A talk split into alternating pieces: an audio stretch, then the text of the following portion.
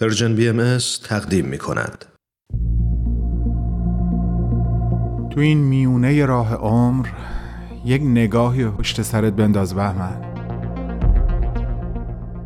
پشت سر حرفای دلتو تو این نامه ها به اونها پر از یاد و خاطره، از رنج ها و شادی ها، از یابی ها، از آثارشون. خیلی از اون آدم ها دیگه تو این دنیا زندگی نمی کنن، ولی تأثیری که روی تو بشینی براشون نامه میشه. اما در عالم خیال تو میتونی اونها رو براشون بفرستی، نامه هایی بدون تمر، بدون تاریخ.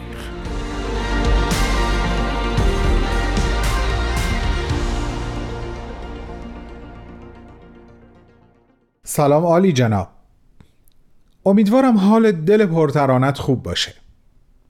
سالهاست بی اون که شاید حتی نام تو رو بدونیم آهنگ هایی که تو سراینده متن ترانش بودی رو شنیدیم و باهاشون نه تنها خاطره بلکه بخشی از افکار و عواطفمون رو ساختیم، بخشی از تخیلاتمون رو ساختیم.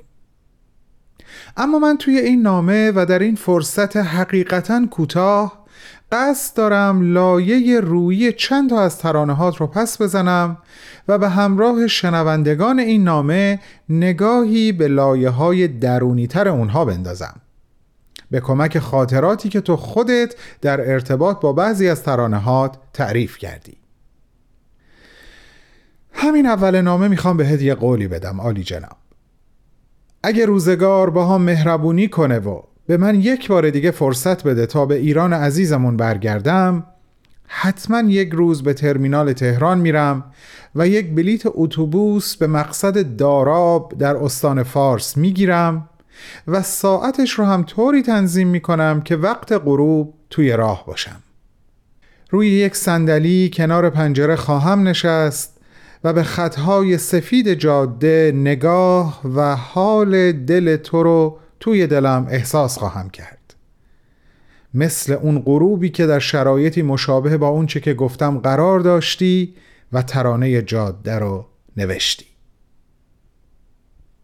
کار دیگه‌ای که حتما انجام خواهم داد این هست که به جاده قدیم شمیران میرم. نمیدونم سینما پاسفیک هنوز اونجا هست یا نه، که اگر هم باشه قطعا نامش تغییر کرده. به هر حال سعی میکنم پیداش کنم. در کافه‌ای همون نزدیکی ها یک قهوه سفارش میدم و میشینم با دقت به اطرافم نگاه میکنم. خدا رو چه دیدی؟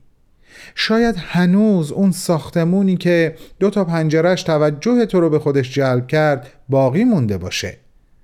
همون 2 پنجره‌ای رو میگم که با فاصله‌ای کم اما همیشگی در تن دیوار کار گذاشته شده بود و الهام بخش تو شد برای خلق ترانه جاویدان 2 پنجره. کاش که این دیوار خراب شه، من و تو با هم بمیریم توی یک دنیای دیگه، دستای همو بگیریم. شاید اونجا توی دلها درد بیزاری نباشه، میونه پنجره هاشون دیگه دیواری نباشه. عالی جناب، بازم میخوام بهت قول بدم. بهت قول میدم اگه رفتم ایران تو کوچه ها قدم بزنم و حواسم رو جمع کنم ببینم کجا یه پیرمرد یا پیرزنی داره برای گنج اشکان نون ریز میکنه. حتی اگه یکم دیر برسم هم اشکالی نداره.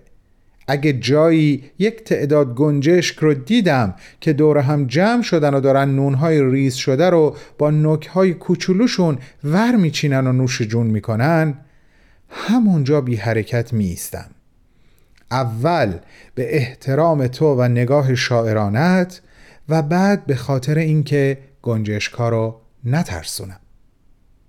و خودت خوب میدونی که در اون لحظات هیچ ترانه‌ای در ذهن و قلبم مرور نمیشه بجز ای چراغ هر بهانه از تو روشن، از تو روشن، ای که حرفای قشنگت منو آشتی داده با من منو گنجشگاه خونه، دیدنت عادتمونه.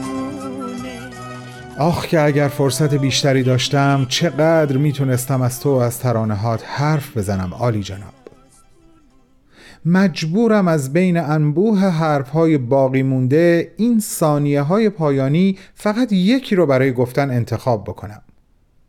اون هم این هست که دوست دارم بهت بگم چقدر عمیق احساس نابت رو درک میکنم وقتی در سن 19 سالگی ترانه‌ات توسط خواننده‌ای به والایی محمد نوری خونده شد و تو توسط میلیون‌ها هموطن شنیده شدی.